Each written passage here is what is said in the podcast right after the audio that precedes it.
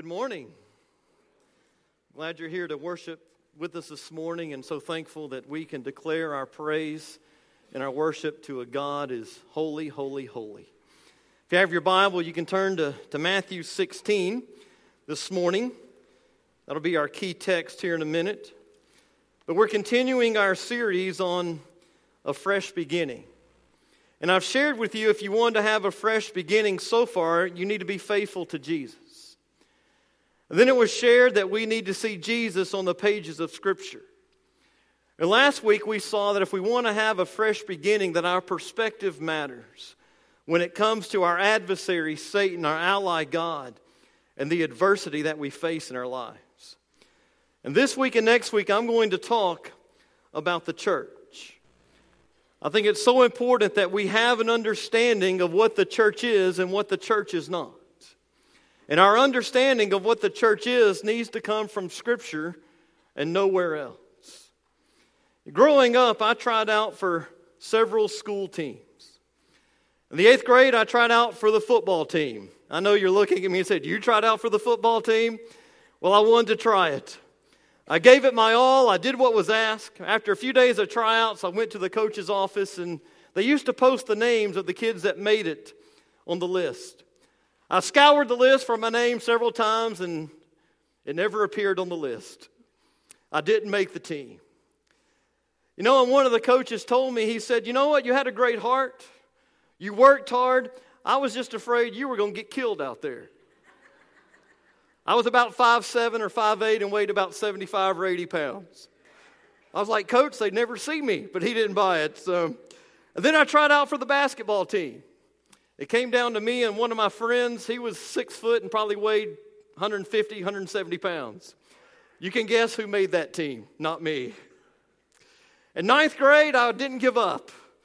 I gave it one final try. I tried out for the freshman basketball team. Once again, I didn't make it.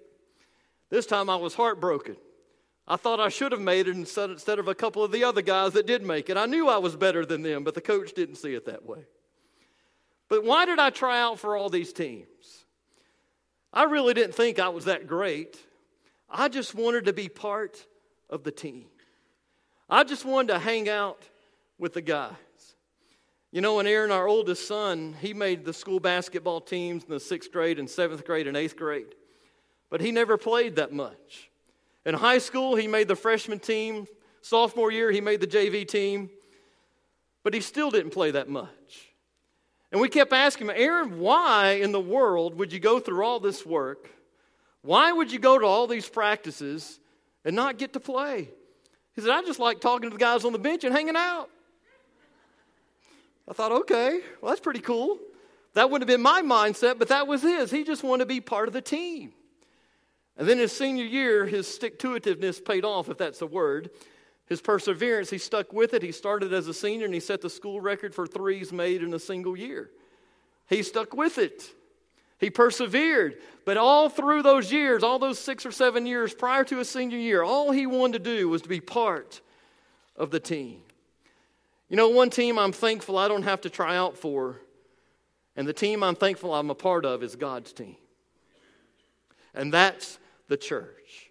And here's the definition of a team a team is a number of persons associated together in work or activity. Here's another definition a team is a group of people with different skills and different tasks who work together on a common project, service, or goal with a meshing of functions and mutual support.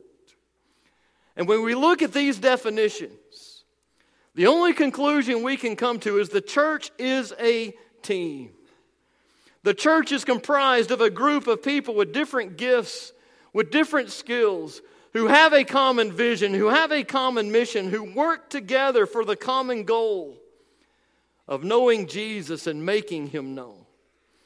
You see, a successful team has the same vision and the same mission. And as Red House Baptist Church, our vision is to gather purposefully, or to gather prayerfully, to grow purposefully, and to go passionately. And our mission is to know Jesus and make him known by loving God and loving others. And a successful team is, is a team that goes in the same direction. If a team goes in different directions, If members of the team are doing their own thing, if they're not on the same page, they're not going to accomplish the task that is set before them. On a successful team, everybody contributes. And it's no different in the church. Every member of the church needs to do their part well. Can you imagine in football if a lineman told the coach, Coach, I'm taking the quarterback out so I can play quarterback this week? That wouldn't go so well. If the wide receiver decided he wanted to play center, it wouldn't go for well for him or for the quarterback. You see, in the church, just like on a team, we all have a specific role. And God has a specific purpose for each one of us. For me, God called me to be a pastor, to be a student pastor, and, and now the, the senior pastor. I couldn't do what Linda does. I would have less hair than I do now, working with children. I couldn't do what Bill does. Even though I would love to, you wouldn't want me to. That is not my gift. A successful team has unity. A successful team fulfills their role. A successful team cares for each other. A divided team becomes a dysfunctional team. And unfortunately, there are many churches who are dysfunctional. There are many churches who are divided. There are many churches who aren't going in the same direction. There are many churches who have no vision and have abandoned their mission, and they're a church in name only. And my prayer for Red House and other churches is to, to not be a church in name only, but to be a church who lifts up and who lives out the name of Jesus by loving Jesus and loving others. Over the next couple of weeks, I want us to to explore these questions What is the church? Who builds the church? What is the role of the church? What is our responsibility within the church? And why does being a member of a church really matter? And by answering these questions, I pray you'll have a fresh understanding of what the church is and what the church isn't.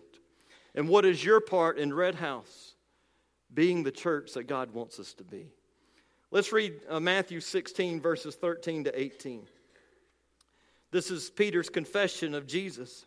It says, When Jesus came to the region of Caesarea Philippi, he asked his disciples, Who do people say that the Son of Man is? They said, Some say John the Baptist, others Elijah, still others Jeremiah or one of the prophets. But you, he asked him, Who do you say that I am? Simon Peter answered, You are the Messiah, the Son of the living God. And Jesus responded, Simon, son of Jonah, you are blessed because flesh and blood did not reveal this to you, but my Father in heaven. And I also say to you that you are Peter, and on this rock I will build my church, and the forces of Hades will not overpower it. The first question I want to answer is what is the church? The church is comprised of the people of God. You know, people today have a certain idea of what church is. Their idea of church may be shaped by history, their idea of church may be shaped by tradition or religion or society or even experience. And what the church is should not come from any of our ideas or the ideas of others. What the church is should come straight from the Word of God. And the first mention of the word of church in Scripture is from Jesus himself. We just read it in Matthew 16, 18. This is the first mention of the word church in Scripture. And a little later, we're going to unpack this verse a little more. But the word church comes from the Greek word ecclesia. Ecclesia means an assembly or called out ones. So the church is the assembly or the congregation of all the people who have been called out of the world by God. It's a group of people who know Jesus intimately and a group of people who are willing to proclaim him confidently. But many people, when they hear the word church, they think of a building. Or when someone's asked about a church, they refer to a building. But the New Testament uses the word church often, but never in the context of a building, never in the context of a program, never in the context of, a, of, an event. The church is so much more than a building or a program or an event. The church is about the people. First century Christians had no buildings. They met usually sometimes secretly in homes. Romans 16:5 Paul said this, "Greet also the church that meets at their house." Colossians 4:15 Paul wrote, "Give my greetings to the brothers and sisters at Laodicea and to Nympha and the church in her house." You see in scripture the church was not about the building. In the verses I just read, the house was not the church. The church was in the house. And they gathered together to study the life and the teachings of Jesus and to pour into the lives of each other and to encourage each other. The church in Scripture is about the people. Now, as the Christian influence spread, buildings began to be dedicated to worship so that larger groups of people could gather together as one body. But in those cases, the building still did not define the church, the people did. And this is still true today. 1 Corinthians 1 2, Paul writes, To the church of God in Corinth, to those sanctified in Christ Jesus and called to be his holy people, together with all those everywhere who call on the name of our Lord Jesus Christ. Paul once again emphasizes that God's church is not a building, but it's a group of people who, who have been called out, who have dedicated their lives to following Jesus. And by being joined in Christ, by being in Christ, we were called out of the world and sanctified, Paul said. That means that we were and we are set apart for a special purpose by God and for God. Now, the word church, depending on the context, it can refer to one or two things. It can refer to the universal church, or it can refer to the local church. In the verse I just read in 1 Corinthians 1 2, Paul refers to both. He said, The church of God in Corinth. He's speaking to the local Christians in Corinth. That's the local church. But then he adds, All those everywhere who call on the name of Jesus. Here he's referring to the universal church. The universal church is comprised of all believers worldwide, from the Pentecost to the second coming. Every believer in every part of the world is part of the universal church. And one day the universal church will meet for the very first time. And when is that time when the universal church will meet for the first time? It's when the rapture takes place. When the rapture takes place, every believer in the world, dead and living, will come together for the first time in the presence of Jesus. And each one of us who has professed Christ as our Savior and Lord is part of the universal church. And each one of us who has professed Christ as our Savior and Lord should be part of the local church. And the local church, we need to understand, is simply a microcosm of the universal church. The local church only differs in size from the universal church, but the local church should not differ in substance or being from the universal church. Local churches are separated by geography, but should be united in theology, as the local church constitutes the universal church. You see, the purpose of coming together as a local body of believers is to exalt Christ, is to lift up the name of Jesus, is to encourage believers, and to extend hope to a lost and dying world. Hebrews 10 23 to 25 says this. Hebrews 10 20, uh, I'm sorry, 30, yeah, 23 to 25 says this. Let us hold on to the confession of our hope. Meaning, let us hold on to Jesus. Let us hold on to the hope we have in Christ without wavering, for he who promised is faithful. Let us be concerned about one another in order to promote love and good works not staying away from our meetings as some habitually do, but encouraging each other, and all the more as you see the day drawing near. That verse is very insightful into what the church should be about and what the church should do. We should come together to encourage each other. We should come together to, to, to worship Jesus. We should come together to extend hope to a lost and dying world. Now, let me say this just because you attend or belong to a local church It does not make you part of the universal church.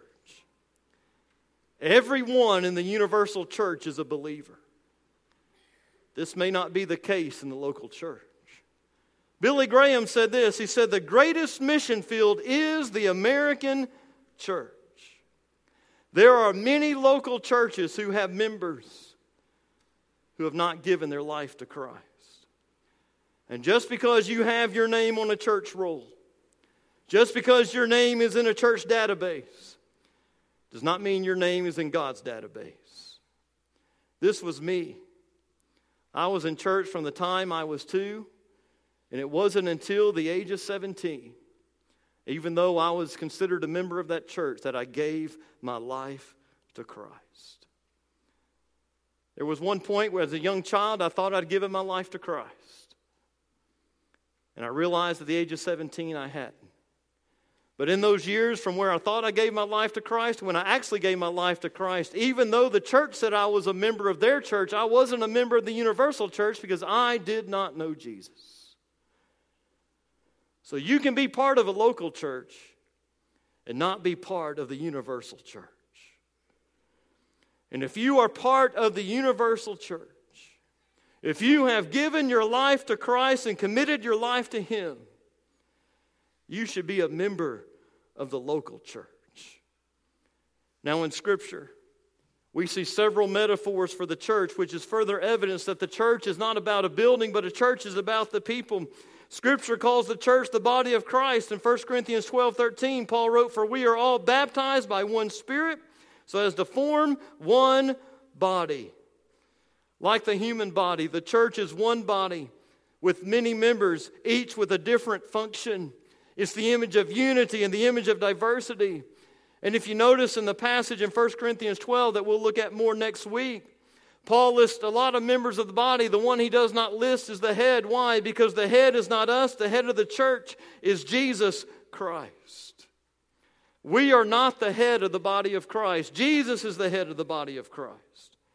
And the most important characteristics of the church is like the human body is that the church is alive and that the church is active. The church is a living organism. The church is alive because Jesus is alive. And as long as Jesus is alive, the church will always be, be alive, which means the church will be alive forever.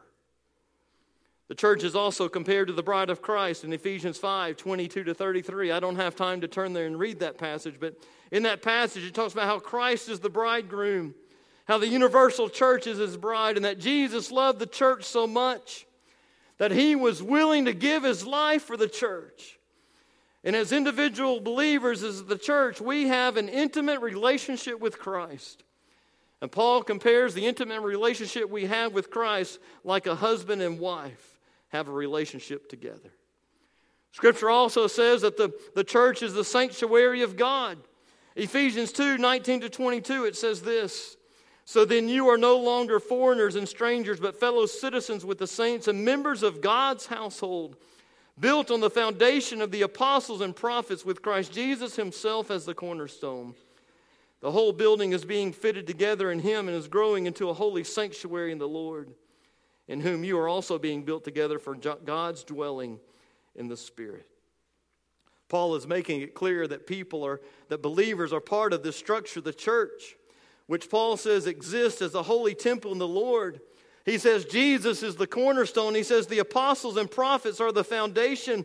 And he says we who are believers are the additional parts that make up this figurative temple that worships God. As part of the church, we serve in God's holy temple, and we are to seek to live holy lives that are pleasing to Him. Scripture also compares the church to the family of God in Ephesians 2:19 which I just read. He said, "You are members of God's household." When we give our lives to Christ, we become part of the universal church, which means we become part of the family of God. God is our Father and we are his children. John 1:12 it says all who did receive him meaning Jesus to those believed in his name he gave the right to become the children of God. The church is also compared to a flock of to, to the flock of God. Paul, in writing to the elders at the church of Ephesus in Acts 20, 28, says this Be on guard for yourselves and for all the flock. In 1 Peter 5, verses 2 and 4, as Peter was writing to the churches in, in Asia Minor, he says this Shepherd the flock of God that is among you, and when the chief shepherd appears. From these two passages of Scripture, it's evident that God is the chief shepherd of the church. And as the people of the church, we are his sheep and we are his flock. And he leads us and guides us and provides for us and takes care of us. In 1 Timothy 3:15, there's another picture of the church. And I think this is probably one of the most important pictures in our current society today. The church is a pillar in support of truth. 1 Timothy 3:15, Paul talking to Timothy, he says, "If I delay, you may know how one ought to behave in the household of God, which is the church of the living God, a pillar and buttress of the truth." The church exists to uphold and support the truth of God. And we must stand firm in proclaiming the truth we must stand firm in practicing the truth because once we compromise the, the proclaiming of the truth or the practicing of the truth is when we cease to be the church of God. We can't be the church of God if we're not a pillar of truth. We can't be a church of God if we don't uphold God's truth. A church that says they're a church and they don't uphold the truth of God, they're not a church according to Scripture. And there are many churches today who exist but don't uphold the pillar of truth. They are simply a body gathering together, not as the body of God, but just as a body of people. We need to be a church that always upholds the truth of Scripture. And the moment we stop upholding the truth of Scripture is the moment we cease to be the church of God. Scripture also compares the church to the kingdom of God. We live and we function under the rule of Jesus Christ, our King. Jesus is our King, and we serve Him. We serve His purposes and not ours. We follow His plan and not ours. And we do not get to decide what the church should be, but rather we submit to Jesus, our King, who says what the church is. The church is not the building. We, as the people of God, are the church of God. The second question I want to answer is who builds the church? The person of God, Jesus Christ, is the builder and the foundation of the church of God. Matthew 16, 13 to 18, that we just read. In verse 13, Jesus asks his disciples, He says, Guys, who do people say I am? They respond that some say he's Elijah and some say he's other prophets. And and notice there's no hostile views. They affirm that the people were saying that Jesus was a godly man, that Jesus was a prophet. But notice what is missing. No one said, Well, Jesus, people are saying you are the Son of God. No one's saying, Well, Jesus, you are, are God who came in the flesh. And then Jesus turned around and he asked his disciples the very same question. And Peter, being the spokesman of the group, he spoke up and he said, Jesus, you are the Messiah. You are the Son of the living God. And in verse 17, Jesus makes it clear to Peter that his response was not the result of his own doing, but his response was the product of divine revelation because the answer to Jesus' question was, was revealed to Peter by God the Father. And then we come to verse 18. Critical verse. And this one verse has caused a lot of questions and even controversy throughout the history of the church. In fact, in the past, Roman Catholics have used this verse to say Peter was the first pope. But listen to what Jesus says and listen carefully. He said, On this rock, Peter, I will build my church.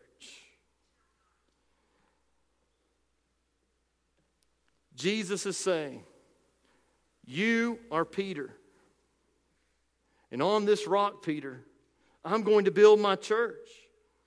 And the you is very emphatic because Jesus is referring to Peter as the man who just made a significant statement, revealing an incredible truth about who Jesus is. And Jesus is using a play on words as the name Peter means rock. So he says, Peter, you are the rock. And Dwayne Johnson thought he was the first rock. He has nothing on Peter. He says, Peter, you are the rock.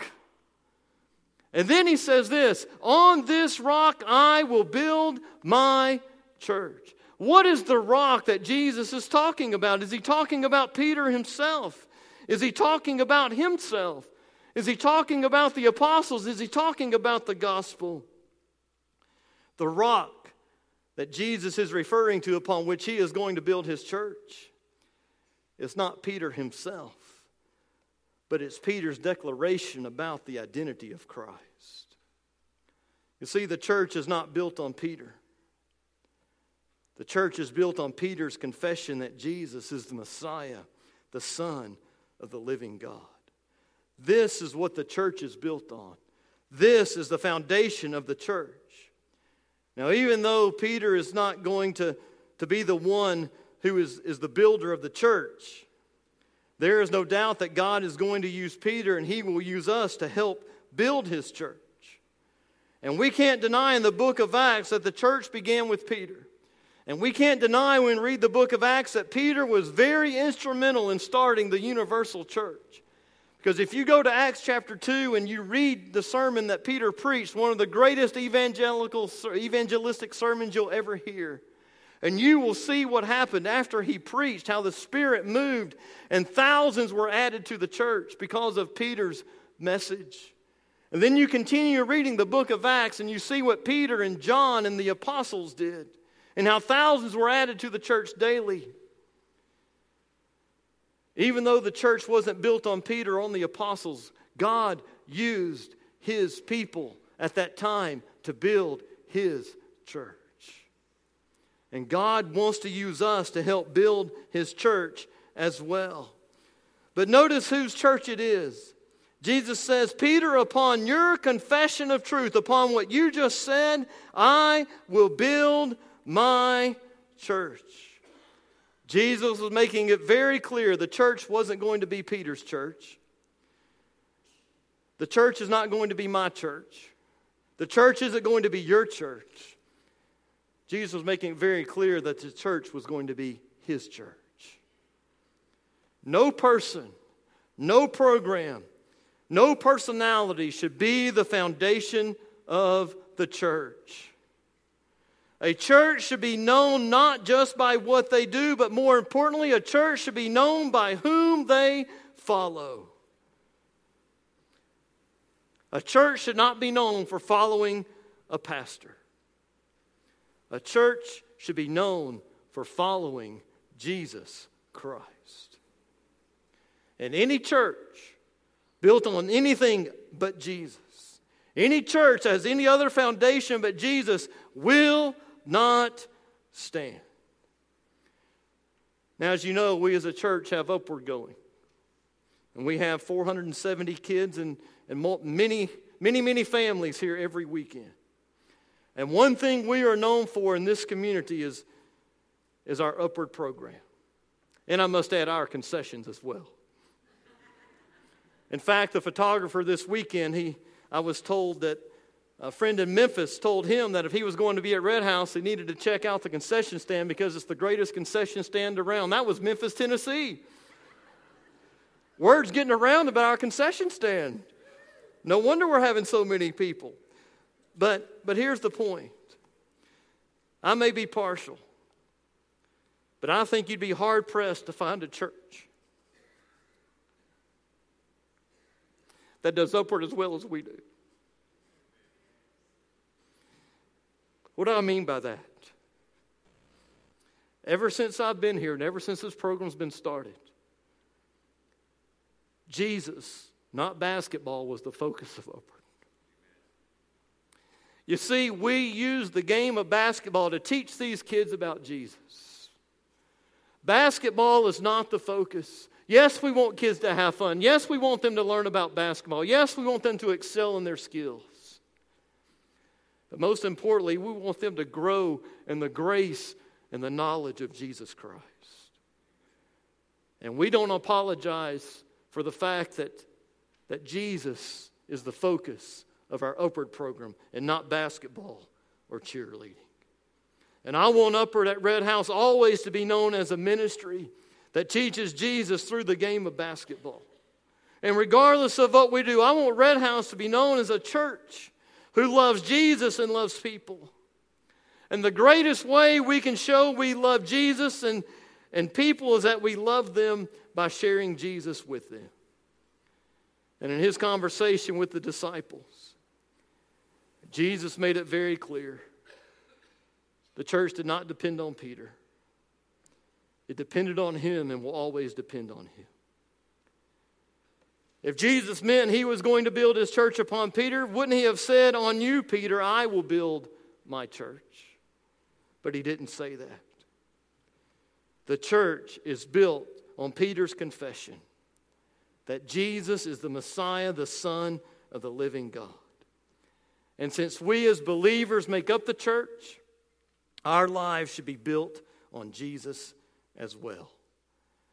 Think about it. It's difficult for a local church to be built on Jesus if the lives of the people within the church are not built on Jesus. It's hard to have a church that's following Jesus if the people in the church are not following Jesus. If we want the church to be what it wants to be, we as the people of the church need to be who God wants us to be. Look how Jesus concludes in verse 18. He just said, I say to you that you are Peter, and on this rock I'll build my church. And then he says, The forces of Hades will not overpower it, or the gates of hell will not prevail against it. What's the gates of Hades? Well, it shows an image of strength. And this is a reference to the powers of death. And Jesus is saying that the gates of hell are not even strong enough, won't even come close to prevailing against the church. And Jesus is giving us the assurance that because He is the builder, that because He is the foundation of the church, nothing in this world or the next world can defeat the church, can defeat the gospel of being proclaimed by the people of Christ, not even death. Now, local churches may die out. Local churches are dying out. But the universal church will never die. The universal church will never be overthrown because Jesus is alive and will always be alive. Throughout the history of the church, many attempts have been made to snuff out the church and to crush the church. But all have failed, and none will ever succeed. J.C. Ryle, who was an English evangelical Anglican bishop in the 1800s, said this. He said, Nothing can altogether overthrow and destroy the church. Its members may be persecuted, oppressed, imprisoned, beaten, beheaded, burned, but the true church is never altogether extinguished. It rises again from its afflictions. It lives on, the, on through fire and water. When crushed in one land, it springs up in another. The Pharaohs, the Herods, the Neros have labored in vain to put down this church. They slay their thousands and pass away and go to their own place. The true church outlives them all and sees them buried each in his turn. It is an anvil that has broken many a hammer in this world and will break many a hammer still. It is a bush which is often burning and yet is not consumed. I could not have said it any better than that. The church is a living, breathing organism that is built on Jesus Christ and will last for all eternity and never die. So, why does the church exist? The church exists to bring glory to God by fulfilling the purposes of God. The church exists to bring glory to God by fulfilling the purposes of God. You see, the purpose of the church is to bring glory to God and to reflect the glory of God. Ephesians 3:21 Paul says this, to him meaning God be glory in the church and in Christ Jesus. Charles Bridges, who was a preacher and theologian in the Church of England in the 1800s, said this The church is the mirror that reflects the effulgence. Now, I had to look up that, I'm not that smart. Effulgence means radiance or brilliance, that reflects the radiance or the brilliance of the divine character of God. The church is the body of believers in which God's glory should dwell and through whom God's glory should be seen. So, how do we as a church reflect the glory of God? Go to Acts 2 42 to 47, a very familiar passage of scriptures in, uh, of, the, of the first church. It's right after Peter's famous message on the gospel, and 3,000 people were added to the church. And then it says they devoted themselves to the apostles' teaching, to fellowship, to the breaking of bread, to prayers. Fear, then fear came over everyone, and many wonders and signs were being performed through the apostles. Now all the believers were together and had everything in common. They sold their possessions and, and property and distributed the proceeds to all as anyone had a need. Every day they voted themselves to meeting together in the temple complex and broke bread from house to house. They ate their food with gladness and simplicity of heart, praising God and having favor with all the people. And every day the Lord added to them those who were being saved. The church reflects the glory of God by gathering together to know God and making Him known through worship, through fellowship, through ministry through discipleship and through evangelism, the five functions of the church. The church is God's plan to exalt Christ, to encourage believers, to bring hope to the world. Now, some words of caution. The church does not only exist to fulfill some of her God given functions, the church exists to fulfill all of her God given functions. We as the church are to fulfill all five functions that are in Acts 2 42 through 47. And unfortunately, there have been some movements and even some churches whose sole focus is only one of these. I think of the seeker sensitive movement that was big in the 90s and early 2000s. Churches who followed that movement, their sole focus was evangelism. And that model really didn't work, and it does not work because everything the church does is determined by the perceived needs of the unchurched, and there's no mechanism for discipleship and no mechanism for fulfilling the other functions. And the thought process behind this is the church needs to adapt the, to the world to win the world. The problem with this is the church adapts to the world. The result, it looks like the world instead of Christ. And Charles Spurgeon was aware of this temptation of churches to have this mindset. He said this He said, I believe one reason why the church of God at this present time has so little influence over the world is because the world has so much influence over the church. That very church which the world likes best is sure to be that which God abhors. He further said, put, he put your finger on any prosperous page in church's history, and I will find a little marginal note reading this. In this age, men could readily see where the church began and where the world ended. Never were there good times when the church and the world were joined in marriage with one another. The more the church is distinct from the world in her acts and her maxims, the more true is her testimony for Christ, and the more potent is her witness against sin. I agree with Charles Spurgeon. The world should never influence the church, the church should always influence the world. The church is never to look like the world or be influenced by the world. The church is always to look like Christ and to influence the world for Christ.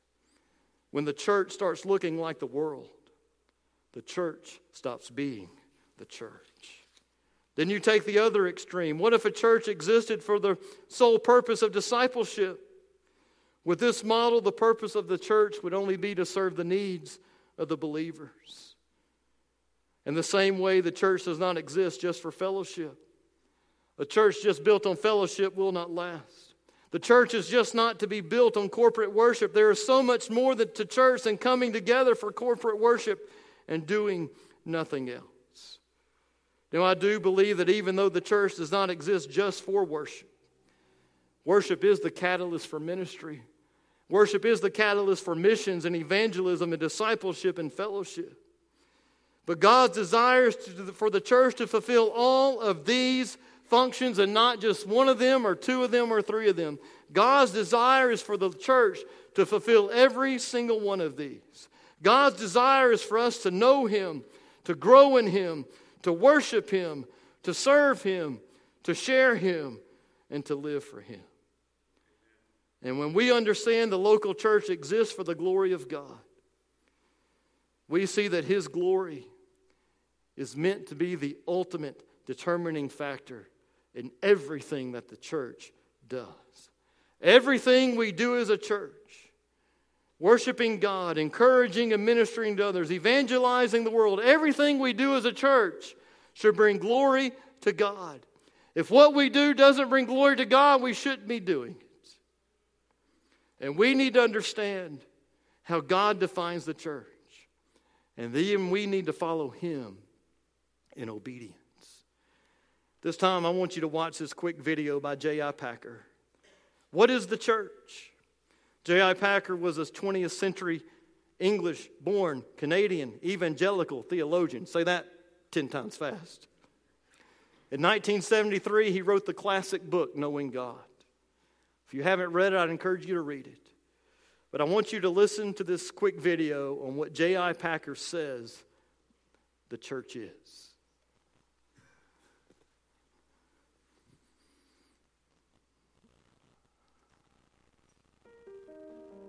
The church is the fellowship of all the Christians that there are, and it's the family of God.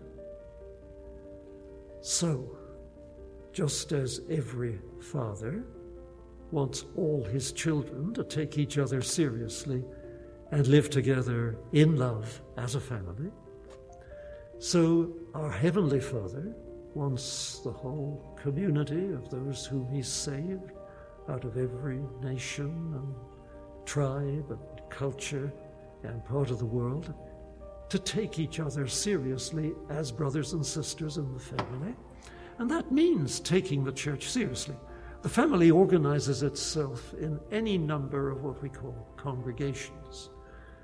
Um, congregations are groups of Christians in the same area who gather together to worship God the Father to worship and love the Lord Jesus, God the Son, to love each other and celebrate the fact that they are all in the reality of eternal life together, and to spread the word of the Christian gospel as widely as they can in their own part of the world. And for that matter, to organize the spreading of the gospel in other parts of the world if they're able to do that. This is a way of saying that for God the Father, it's enormously important that the church, his family, be, shall I say, doing its stuff. And any person who thinks that I can be a Christian on my own without the church is really perverse. I'm sorry to have to say it, but I'll repeat it really perverse. You can't live the real Christian life, except as a member of the family and so as part of the church.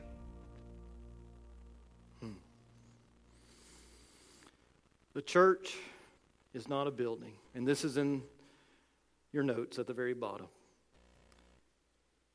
This is my definition of the church. The church is not a building, the church is the people of God whose foundation is God, who work together as a team to bring glory to God by fulfilling the purposes of God. This is the church. And my prayer is for Red House to not be a church in name only, but to be a church whose foundation is God, who brings glory to Jesus by lifting up and living out the name of Jesus by loving Jesus and loving others. Let's pray. Father, we just come before you today and just thank you for your word and for your truth. And Father, maybe this morning we've come to worship with our own preconceived ideas of what church is and what church isn't. And Father, I just pray this morning that you revealed to us through your word, God, what church really is. Father, the church is not about the building. The church is about your people coming together to fulfill the five purposes of the church to bring glory to your name. And Father, everything that we do as a church, everything that we do as the body of Christ, shall bring glory and honor to you, Father.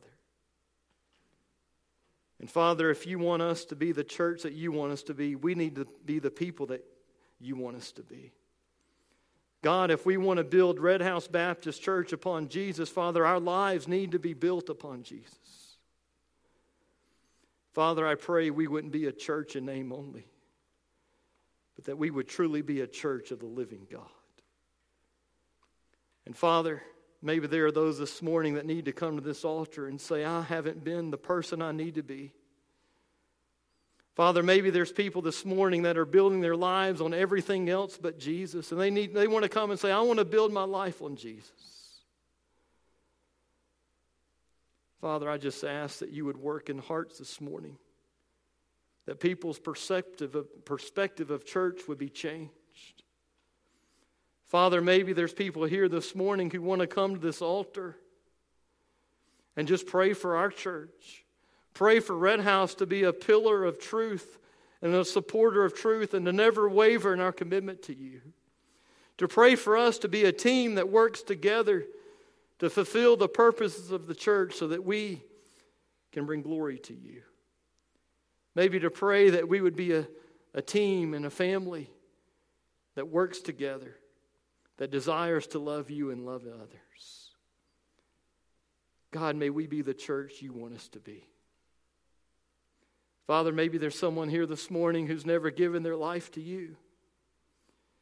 God, if they want to be part of the universal church, if they want to be part of the bride of Christ and the family of God, Father, their first step is to give their life to you and to ask Jesus to come into their lives to be their Savior and Lord. Father, work in the hearts of your people today. Lord, maybe there are those who are considering membership. And Lord, as J.I. Packer said, we can't live this Christian life alone. We need the church, we need the body of Christ to live the life that you want us to live.